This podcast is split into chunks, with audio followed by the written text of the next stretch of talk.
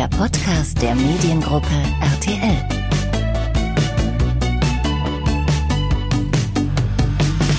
Hallo und herzlich willkommen zum Podcast der Mediengruppe RTL. Ich bin Lisa von Söhnen aus der NTV Kommunikation und spreche gleich mit Moritz Harms, der ab dem 1. Oktober in einem neuen Geschichtsformat bei NTV zu sehen sein wird. In drei Folgen bringt er dem Zuschauer große Ereignisse der Weltgeschichte näher. Wir sind Geschichte heißt das Ganze.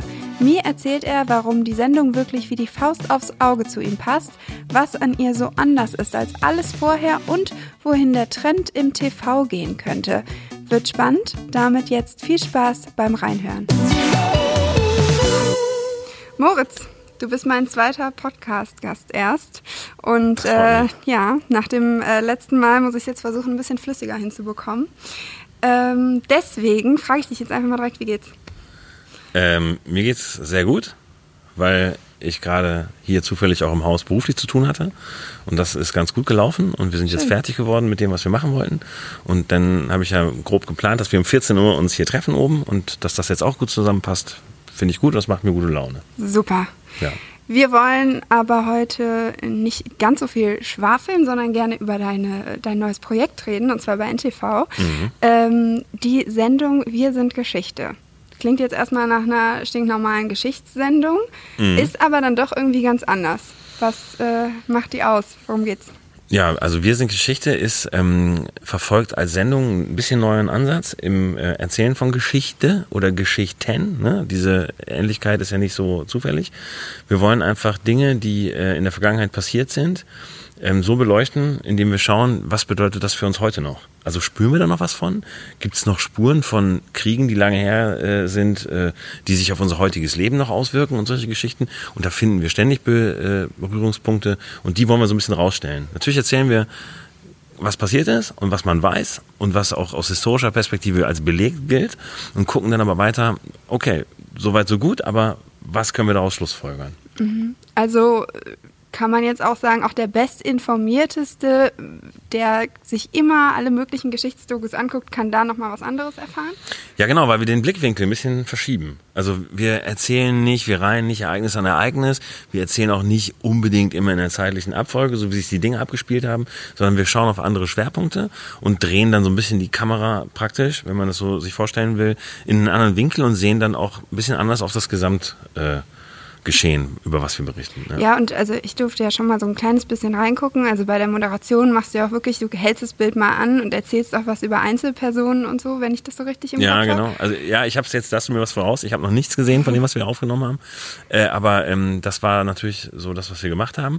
Ähm, ja, wir gehen sozusagen, wie der Historiker sagen würde, wir gehen in Text, so gehen wir ins Bild. Ne? Weil wir als visuelles Medium beim Fernsehen natürlich auf, also in allererster Linie aufs Bild uns immer beziehen. Und deswegen schauen wir auch mal, was sagen diese Bilder denn noch im, im Subtext sozusagen. Und ähm, deswegen schnappen wir uns hier und wieder mal ein paar Bilder, die wir nochmal einzeln unter die Lupe nehmen wollen. Und sozusagen ranzoomen. Ne? Ja. Das ist so ein bisschen das Prinzip, ja. Und äh, ja, was hat dich an der Sendung oder an dem Konzept so angesprochen? Warum wolltest du das total gerne machen? Das ist jetzt ein bisschen eine implizite Frage, ne? Warum mhm. wollte ich das total gerne machen? so wie die anderen Autobahnraststätte, äh, ne, Autobahnbaustellen. Vielen Dank für Ihr Verständnis, ne? So, ja. Genau. Ja, ähm, ich wollte das unbedingt machen, weil, weil da ähm, so vieles zusammenläuft, was mich halt auch persönlich anspricht. Das hat, ähm, ich habe bis vor einem Jahr noch an der Uni Köln hier auch Geschichte tatsächlich studiert. Deswegen passte das so ähm, fast schon verwunderlich stark vom Timing her, dass mich dann irgendwie äh, Firma und Sender angesprochen haben, ob ich Lust dazu hätte und ob ich mal beim Casting mitmachen wollte. Und das habe ich dann auch gemacht, weil das alles so gut klingt. Ich liebe Fernsehen, ich mache seit 20 Jahren Fernsehen in allen möglichen verschiedenen Positionen schon. Ich habe aber noch nie so richtig was vor der Kamera gemacht, auch wenn sich die eine oder andere Gelegenheit mal geboten hat, weil mir das meistens zu quatschig war. Ich will nicht so für Käse und Klamauk vor die Kamera, aber wenn dann mein anderes Steckenpferd neben dem Fernsehen die Geschichte sich dazusetzt, praktisch aufs Steckenpferd, dann äh, habe ich Bock damit ins äh, in Sonnenuntergang zu reiten. Also Fernsehen, Geschichte zusammen und dann halt auch, dass ich machen kann, was ich will, mehr oder weniger. Die Freiheit ist ein ganz wichtiger Punkt. Nicht so eine in Format gegossene Sendung, äh, wo von vornherein klar ist, wie sie aussieht. Und das kam alles zusammen und dann war klar, da freue ich mich riesig drauf. Also hast du mit deiner impliziten Frage total recht gehabt. Ja, recht gehabt. Ohne Vorgespräch, muss man ja, dazu sagen. Ja, ne? ja, ja. Wie, ähm, also du hast ja, du hast es gerade gesagt, Geschichte studiert, auch auf Lehramt. Auf Lehramt, genau, ja, genau. Aber du willst kein Lehrer sein. also wenn im Podcast kann man ja auch mal ein bisschen ausholen. Ich habe vor wann war das, vor, ja, vor fast 20 Jahren, vor 19, 18 Jahren, ähm, hier in der Mediengruppe bei RTL die Journalistenschule besucht. Habe da richtig richtig Bock auf dieses äh, Business bekommen und auf die Branche und auf Fernsehen, Bewegtbild und mit Stimme und Ton und, und, und Bildern zu spielen. Das war genau mein Ding. Aber ich hatte immer so ein bisschen das Gefühl, weil das damals Anfang der Nullerjahre so hieß, ja, es geht sowieso mit allem bergab und so, dass ich auch noch was anderes machen möchte, nebenbei. Ne? Weil nur Fernsehen machen hat mir noch nicht gereicht und ein bisschen perspektivisch war ich veranlagt. Hab gedacht, komm, Geschichte Deutsch studiere ich jetzt einfach, werde ich halt im Notfall Lehrer, was auch nicht schlecht wäre. Das war früher mein Ziel auch. Und ähm, ja, deswegen ähm, war, war das bis die letzten Jahre immer noch so mein, mein, äh, mein zweites Standbein für die Zukunft eingeplant, aber ich habe es immer weitergemacht. Ich habe insgesamt zwölf Jahre studiert ja, du hast ja auch nebenbei gearbeitet. Genau, man kann es berufs, berufsbegleitend nennen, auch wenn es nicht offiziell so ein Label hat. Ich habe immer Scheine gemacht, jedes Semester. Ich habe mir nie eine Auszeit gegönnt. Ich habe immer Hausarbeiten geschrieben, habe mich immer in die Sachen reingewühlt, habe immer Referate gehalten und äh, hab, war da immer am Bei. Manchmal nur einen Tag die Woche, manchmal zwei, manchmal drei, aber parallel immer gearbeitet so. Und deswegen ist das so gekommen, dass ich jetzt hier in der Rolle sitze und mit dir über diese Sendung Wir sind Geschichte rede. Ja. ja. Hast du auch äh, in der Schule immer gerne Geschichtsunterricht gemacht? Oder? Total. Äh, ja? ja? ja? Also ich war nicht jetzt, ich, war, ich hatte nie eine Eins, glaube ich, auf dem Zeugnis in irgendwas. Ich kann mich nicht erinnern, nicht mal in Sport. Nee, aber Geschichte war immer, hat mich immer interessiert. Ich fand das auch immer spannend. Ich hatte einen äh, Opa, der ist schon vor 20 Jahren gestorben, aber der auch Geschichte halt erlebt hatte, ne, der viele schlimme Dinge als Soldat erleben musste und nicht drüber gesprochen hat, ähm, nur immer mal so nebenbei was äh, Sachen erwähnt hat und ich fand das immer, ich fand das immer spannend. Also über einen eigenen Opa dazu gekommen und dann, sobald ich dann Fernsehen konnte, haben mich eigentlich immer die Dinge interessiert, die wirklich passiert sind und nicht so sehr die Dinge, die sich jemand ausgedacht hat. Äh, was ja auch interessant ist, weil viele Dinge, die, die Leute sich ausdenken, gehen auf Dinge zurück, die wirklich passiert sind. Ne? 80 Prozent der Hollywood-Plots sind, glaube ich, der Realität entnommen. Ja, wenn nicht sogar mehr. Das sind auch die spannendsten Klar. Geschichten meiner Meinung nach. Titanic, Troja, also diese riesen Blockbuster der 90er, Nuller Jahre und so, die kannst du ja endlos weitererzählen. Das sind ja alles echt passierte Geschichten, ja. die dann nochmal genutzt werden, weil sie die Leute ziehen. Ne? Die ja. Das sind die Dinger, wo die Leute in die Kinos rennen. Ja, immer wenn steht nach einer wahren Begebenheit oder so, dann ist es Stimmt. gleich auf. Ja, genau. Ja. Das ist ja noch ein verkaufsförderndes Argument. Das ja. kleben die Leute ja noch auf Bücher sogar. Ja. Genau. Ja. ja, das ist schon was, was Leute fasziniert und mich hat das ganz früh fasziniert. Ja. War es denn jetzt so, dass du dich für die Sendung irgendwie krass einlesen musstest, einarbeiten musstest und so, also nochmal alle Geschichtsbücher ausgepackt hast und so? Oder ist es so in dir drin? Weder noch so richtig. Also erstmal war es so, dass wir auch mit Autoren zusammenarbeiten mussten, weil wir für drei Folgen halt einfach auch eine Menge Fleisch recherchieren mussten. Und im Idealfall kennt sich jeder Autor mit dem Thema, was er halt betreut, so gut aus wie kein anderer Mensch in der Woche sozusagen. Ne, das sind immer, Autoren lesen sich, wenn sie für Fernsehformate arbeiten und das mit Geschichte zu tun hat, so tief wie möglich rein, konsultieren Quellen, gehen nochmal vielleicht in die Bibliothek, wälzen nochmal ein paar Bücher quer, gucken, was sind die neuesten Veröffentlichungen zu dem Thema. Äh, das haben auch in dem Fall jetzt von Wir sind Geschichte zwei andere Autoren gemacht. Ich habe es auch bei einer Folge gemacht. Wir uns nochmal ganz tief reingegeben haben ins Thema. Ähm, aber ich würde trotzdem auch nicht jetzt ähm, danach sagen, dass ich mich jetzt als Koryphäe auf diesem Feld begreife oder so. Ich kann mich, ich kann mir ganz gut ähm, historische Felder erschließen schnell. Ich weiß, wie das geht. Ich habe da Routine, ich habe das gelernt mit einer wissenschaftlichen Grundlage sozusagen und weiß dann schnell, worum es geht. Und dann kann ich darüber erzählen. Äh, aber ich selber lerne, während ich darüber erzähle, kommen wieder neue Fragen, die dann auch nochmal wieder im Nachhinein geklärt werden müssen und so. Das man kann nicht alles wissen. Das kann nicht gelingen. Ja. Ne, wenn jetzt ein Biograf über einen Menschen ein Buch schreibt, dann weiß er vielleicht am Ende so viel wie möglich über einen Menschen.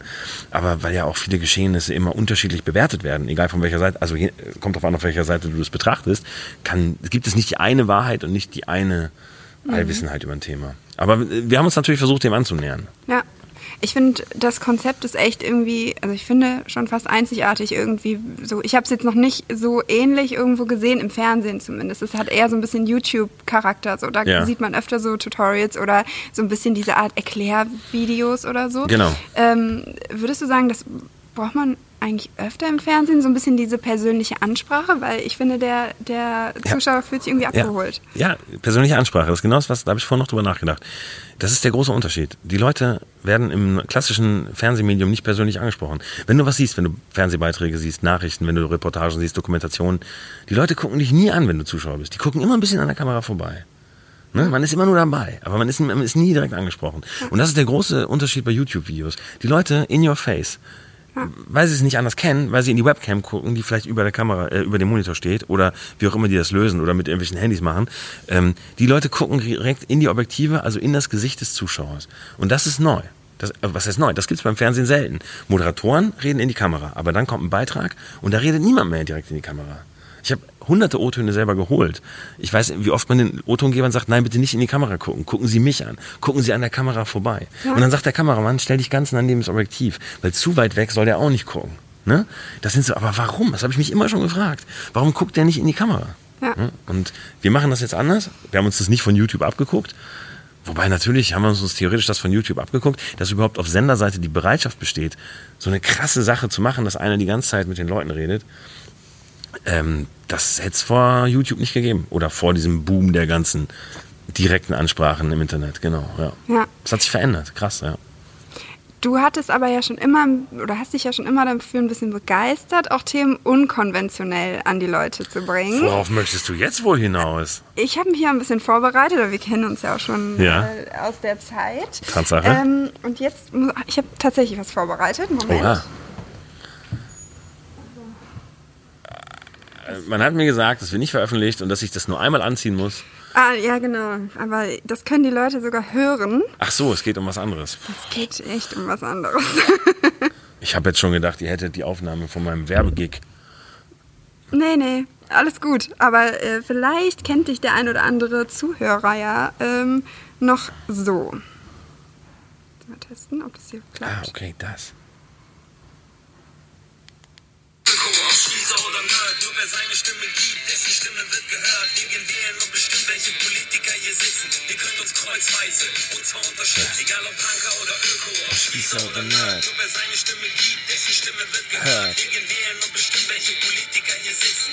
Ihr könnt uns kreuzweise und zwar unterstützen. Ja. 2013. Ja, Bundestagswahl 2013. Ich hätte die, die Hook jetzt nicht mal mehr mitrappen können, weil es so lange her ist. Aber das war so eine, da haben wir so einen Wahlaufruf gemacht, genau. Auch, auch hier im Hause RTL für, für und mit allen Sendungen zusammen. Das war ganz cool. Alle haben gesagt, ja, wir finden das gute Idee, macht mal. Und dann sind wir da zum Bundestag und haben da uns als äh, Durchschnittswähler verkleidet und haben zur Wahl aufgerufen. Genau, ja. ja. Und du hast ja auch mit äh, deinem Kollegen Lutz Lutz Haber, genau. Hast ja. du ja auch den äh, Wochenrap-Blick immer bei den RTL 2 News gemacht. Genau. Immer, äh, also eine Zeit lang. Ja, äh, achteinhalb Jahre ja. tatsächlich, bis, bis in Sommer 2018, genau. Ja, das war äh, damals, das ist alles irgendwie zusammen entstanden. Wir haben 2019 Bundestagswahl schon mal so einen Wahlaufruf gemacht, so ein bisschen satirisch, der aber nicht im Fernsehen lief, aber der dann von Fernsehmachern gesehen wurde. Daraufhin hat sich der damalige Chefredakteur der RTL 2 Nachrichten überlegt, man könnte doch über die Nachrichten rappen einmal pro Woche ähm, und ähm, auf Vilus hätten das zu machen, weil er wusste, dass wir das gerne machen. Und dann ähm, ist der Wochenreplik draus entstanden und der war dann ehrlich gesagt auch der Durchbruch, dass ich noch entspannter studieren konnte, weil der auch bezahlt wurde. Mhm. Und äh, dann, das war, ähm, ja, das war eine geile Zeit und es hat immer Spaß gemacht. Leider hat dann sich der Sender entschieden, auf ein ganz eigenes Nachrichtenformat zu äh, verzichten im letzten Sommer und die neue Version von Nachrichten, die läuft, hat nicht mehr Platz für sowas. Und deswegen sind wir abgesetzt worden, ohne jemals abgesetzt worden zu sein. Schade. Schade. Aber ihr könntet bei YouTube weiter. Wir machen nicht bei YouTube weiter. Wir machen beim, äh, bei den charmanten Kollegen vom RTL Nachtjournal gelegentlich weiter. Ah. Die Rubrik heißt Kontroverse. Das Problem ist, dass wir da immer zwei Protagonisten gegeneinander betteln lassen, also im Streitgespräch gegeneinander rappen lassen. Und da ist die Themensituation so ein bisschen dünner als erwartet. Wir haben erst zwei Folgen gemacht, weil wir das auch nicht zu irgendwelchen äh, unrelevanten Themen machen wollen. Aber wir machen eine weitere Folge, die ist jetzt geplant für einen ähm, Oktober oder November. 30 äh, Jahre Mauerfall, da soll es Ossi gegen Wessi geben. Also ich weiß nicht, ob das jetzt, ob ich jetzt mich zu weit aus dem Fenster lehne, aber mein letzter Stand der Dinge war, dass das gewünscht ist von dem Chefredakteur und dass wir das machen. Ja. Ja, das heißt, cool. es geht weiter. Ne? Es ist, ja. Das ist ja auch wie eine Geschichte. Ne? Die, die Dinge hören nicht auf. Aus den Dingen, die man macht, auch wenn sie enden, sie, sie hören nicht auf. So, ne? Der Kalte Krieg hat 91 mit dem Zusammenbruch der Sowjetunion offiziell ein Ende gefunden, aber er existiert ja immer noch. Putin macht immer noch alles, damit es Russland gut geht. Dann noch weiter zurück in der Geschichte mit 45, ne? der Krieg ist vorbei, aber in Deutschland gibt es natürlich weiterhin Nazis und so. Ne? Nur weil was hier endet, heißt es nicht, dass es sich nicht noch weiterentwickelt auf einer anderen Ebene. Und das ist das, was du eingangs gefragt hattest, was an der Sendung so neu ist. Im Grunde lässt sich das alles ganz gut verbinden. Ja. ja wie das Geschichtsstudio mit dem Fernsehjob auch. Ja, ja. ich wollte gerade sagen, irgendwie holt einen dann doch äh, alles irgendwie ein oder kommt zusammen oder so. Aber wo du es jetzt gerade ansprichst, wir haben noch gar nicht über die äh, einzelnen Folgen beziehungsweise die Genau. Themen gesprochen. Ähm, ja, worum geht's denn eigentlich? Das ist gut, dass du das sagst. Ich hätte es vielleicht jetzt sogar vergessen. Ähm, äh, wir haben, äh, anders als man das sonst so aus Geschichtsfernsehen kennt, ähm, zum Beispiel auf den äh, Herrn mit dem äh, unattraktiven Zwei-Fingerbart, den deutschen äh, aggressiven, aggressivsten Politiker der Weltgeschichte verzichtet und machen nicht Hitler und Weimarer Republik oder wie es dazu kommen konnte oder Hitlers schönste Häuser oder was auch immer, sondern wir haben drei Themen uns rausgepickt, ganz gezielt, die nach 45 stattfinden, also in der Zeit nach dem Weltkrieg. Das ist einmal das erste Thema der Koreakrieg, äh, 50, 53, wo wir ganz klar sagen können, okay, guckt mal Leute, in Korea war es genauso oder so ähnlich wie in Deutschland. Zwei geteilte äh, Landesteile, der eine kommunistisch beeinflusst, der andere vom Westen und die beiden standen sich genauso gegenüber wie hier die BRD und die DDR. Nur hier ist es schön, glücklicherweise dreimal auf Holz geklopft, friedlich geblieben. Und da ging halt fünf Jahre nach dem Zweiten Weltkrieg direkt das Massensterben wieder los. Dabei hätte es genauso auch in Deutschland passieren können. Ne? Die Koreaner hat es so schlimm erwischt und wir in Deutschland hatten mega Glück. Und das haben wir da in der Folge rausgestrichen. Äh, zweite Folge ist Vietnamkrieg. Also äh, Ich die werden in einer anderen Reihenfolge glaub, gesendet, sagen, genau. Vietnam äh, ist nämlich. Vietnam, mit Vietnam Auftakt. geht's los, genau. Aber weil du gefragt hast, was haben wir Ja, gemacht? Genau, ja. wir haben Vietnam gemacht und äh, Korea und dann noch den Nahostkonflikt. Ja. Und das möchte ich wirklich mal sagen, und da lehne ich mich auch nicht so weit aus dem Fenster. Da hat der Kollege, der den Nahostkonflikt als Autor betreut hat, Frank Leuchter, äh, ein großartiger äh, Kollege, es erstmalig geschafft, dass ich den wirklich in den Zusammenhängen verstehe. Der hat das aufgemacht. Ne? Der ist mal von Israelis und Palästinensern weggegangen und hat mal praktisch die große Perspektive gewählt und geguckt, was ist eigentlich drumherum passiert. Wieso ist das so, wie es heute ist? Was haben die ganzen Leute, die ganzen arabischen Staaten drumherum gemacht? Was haben die Supermächte gemacht? Amerika und U äh, oder die Großmächte Amerika und UdSSR und so in der Zeit. Und dadurch, nur wenn man einen Schritt zurücktritt, wie so ein Lehrer früher in der Schule, der gesagt hat, Moment, jetzt muss ich selber noch mal einen Schritt zurücktreten. Ich verstehe mein eigenes Tafelbild nicht mehr. Genauso ist es mit dem Thema Nahost passiert. Ich, hab, ich wusste immer viel darüber, ich habe mich immer dafür interessiert. Ich hätte fast mal Zivildienst in Haifa gemacht, dann ging die zweite Intifada los, dann musste ich die Stelle da leider canceln. Ähm, Es war immer total spannend, ich habe immer viele punktuelle Dinge verstanden, aber durch die Folge Nahost versteht man, warum das im Großen so ist.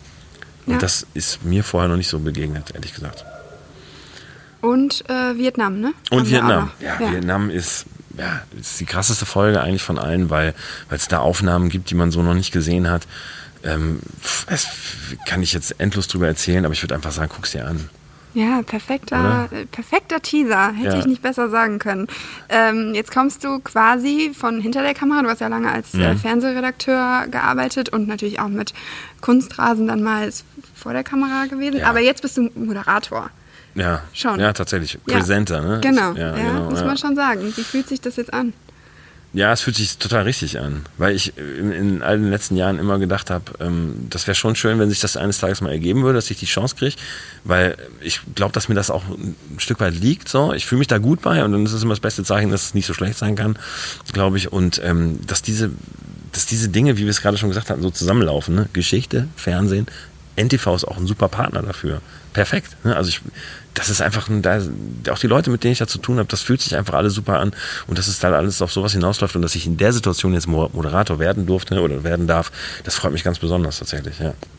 Also ich habe es, äh, wie gesagt, ich habe ja schon verraten, ein kleines bisschen gesehen und ich Ja. dachte echt so, boah, wenn ich mal so einen coolen Lehrer gehabt hätte, ich hätte wahrscheinlich auch ein bisschen mehr äh, durchgeblickt. Oh, aber gefährlich, ne? Wie ein Ja. Lehrer will ich ja, also ich bin da nicht Lehrer, ne? Also aber das es ist schon, es ist schon irgendwie die coole Art von Lehrer. Du erklärst es und man denkt sich so, Ja? geil, wenn jemand okay, mir so, cool. so irgendwie, ich finde manchmal ist irgendwie das Schulwesen auch noch so oll. Ja, könnte ey, so boah, sein. das ist eine, wenn, wenn, du das mit mir diskutieren willst, müssen wir noch einen neuen Podcast aufnehmen, weil Das das glaube ist, ich, ist ähm, für zu weit. Ja, da arbeite ich aber auch gerade in, einem, in einer, in einer äh, Akademie, hier Lernakademie für Pädagogik, die sich gegründet hat in Köln, auch an Konzepten für Videokurse, wie Unterricht besser Ja. sein kann und so. Das ist gerade ein Riesenthema, was auch äh, so groß ist, dass ich mir schon viel Zeit freischaufeln musste, um überhaupt ähm, mit Wir sind Geschichte in die Vollen gehen zu können, weil ich da einen Kollegen unterstütze, unterstütze der ein Freund ist und der ähm, einfach große Sachen vorhat mit starken Investoren im Rücken und da wird man noch so, wird man noch so viel erleben die nächsten Jahre. Also kannst du dir vorstellen, mal irgendwann auch äh, vor die Tafel, wird es wahrscheinlich immer noch sein. vor, vor das riesen iPad an der Wand. Ähm, nicht, in dem, nicht, in dem, nicht in dem Schulsystem, wie es es aktuell gibt. Ich glaube, dass sich da noch viel ändern wird. Ich meine, alles hat sich verändert die letzten 30, 40 Jahre und nur das Schulsystem ist fast genauso geblieben. Ja, das wird irgendwann nachziehen. Und wenn dann sich das Schulsystem der äh, Jetztzeit angepasst hat, dann kann ich mir das sehr vorstellen, weil ich liebe es, mit Kindern und Jugendlichen in Klassenzimmern zu sein. Ich habe das in den Praktikas während des Studiums immer gemerkt. Ich war in einer in der, in der Gesamtschule in Chorweiler, genauso wie im, äh, im Etepetete in Anführungszeichen äh, Gymnasium in Ehrenfeld und so. Und das, ich, ich liebe das. Das ist großartig. Jungen Leuten ins Leben zu helfen, ist das Allergeilste. Also, wenn man ja. das machen kann, ja. Und ich finde, das kommt auf jeden Fall auch in der Sendung rüber, ähm, dass du einfach Spaß daran hast, irgendwie die Informationen zu teilen und weiterzugeben. Ja, danke. Gerne. Das hört sich gut an. So, und äh, damit sind wir auch schon am Ende des Gesprächs. Ich danke dir. Schön, ja, dass du ich da danke warst. dir. Das ist cool, dass ihr das hier alles möglich macht und Ja, aufbaut klar. und so und Zeit nehmt. Schön, vielen Dank. Gerne. Dann ab 1.10. Genau, ab 22.10 Uhr 1.10. Ja, NTV. ja, Ja, ja. cool. Das war der Mediengruppe RTL Podcast mit Moritz Harms. Schön, dass ihr dabei wart. Das war der Podcast der Mediengruppe RTL.